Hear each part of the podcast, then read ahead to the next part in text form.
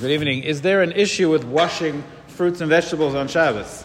Um, is that a potential burr issue that you are removing the dirt from the from the vegetable?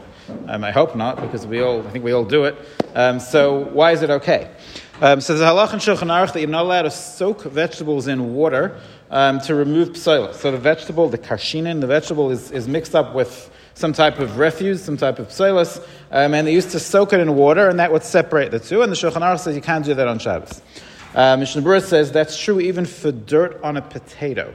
So if you have, you know, potatoes can be very dirty when you pull them out of the ground. If you would soak them in water to remove that dirt, the Mishnah Berurah says you can't do that on Shabbos. I don't know who would be soaking a raw potato on Shabbos. You can't cook it. Um, but for whatever reason you wanted, you wanted a raw potato, um, you can't soak the dirt off the potato. That's what Mishnah Berurah says. Um, So what's the issue with soaking? So soaking is an act of burr. You're, you're putting it in the water so that the water will separate the dirt from the from the vegetable. Um, and in fact, it's poskim say it's most likely an issue of you removing the psilos, which you're never allowed to do on Shabbos generally. Um, so therefore, soaking seems to be out. But what about washing under under a faucet, under a tap? Um, is that okay? So there's a well-known shuvah from R' Moshe. R' Moshe says he believes that washing under a tap is perm- is permissible on Shabbos. Soaking and washing are not the same thing. He says soaking is an act of burr. That's what you're doing. You're putting it in the water in order to separate these two items, the, the dirt from the from the from the vegetable. Um, washing, on on the other hand, is you're washing. You're washing. That's what that's what one does. You don't we don't view washing per se as an act of burr. How does he know that? How does he know that washing is not considered an act of burr? He says, well, there's a different halach in Shulchan Aruch that says you're allowed to wash the dishes on Shabbos. So let's say uh, Friday night after your suda, you want to wash the dishes in order to use them the next morning for your daytime suda. What about the fact that the, there could be dirt that's literally stuck to the plate? And when two things are stuck together, that's considered a teruvus, and therefore it's a burr issue. Um, and yet you're allowed to wash them. And you're not using the plate right now. You're not going to use the plate till tomorrow morning. And you're allowed to do it. So says R' Moshe, that's you see from there that washing is not considered burr, even though it has the same basic effect of separating these two, these two things. It's not an act of burr, and therefore it is mutter.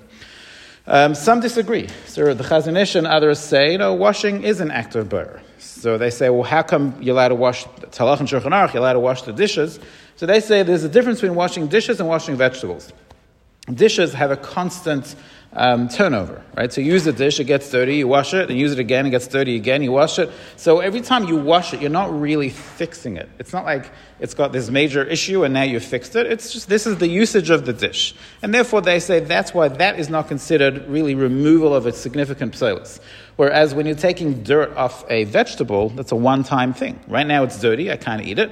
Take it off, now I can eat it, and that's that's it. So some say, the Chazon Ish and others, and Rishon Karelitz say, that's why you should really wash your vegetables before Shabbos. The minig, as far as I know, most people are not Machmir like that. They wash the vegetables on Shabbos.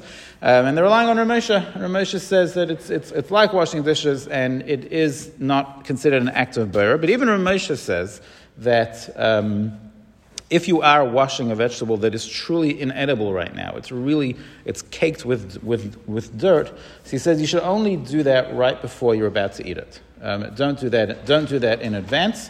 Um, and that's because if, you, if you're about to eat it, it's like it's like you're peeling a vegetable. You're allowed to peel a vegetable, I'm sorry, you're allowed to peel a fruit with your hands, so you're allowed to wash it. But if it's really inedible, um, you should only do it right before you're about to eat it. But if it's just a little bit, like most people wash an apple, you could really eat the apple without washing it. So that really, you could, you technically do it in advance. You're really not doing anything. There's no, there's no real psoilus here altogether. Um, but that being said, soaking, on the other hand, R' Moshe says you should, you should avoid soaking fruits and vegetables on Shabbos, because that is very similar to Mishnah Berurah's case, and that truly could be an act of burr. So good night.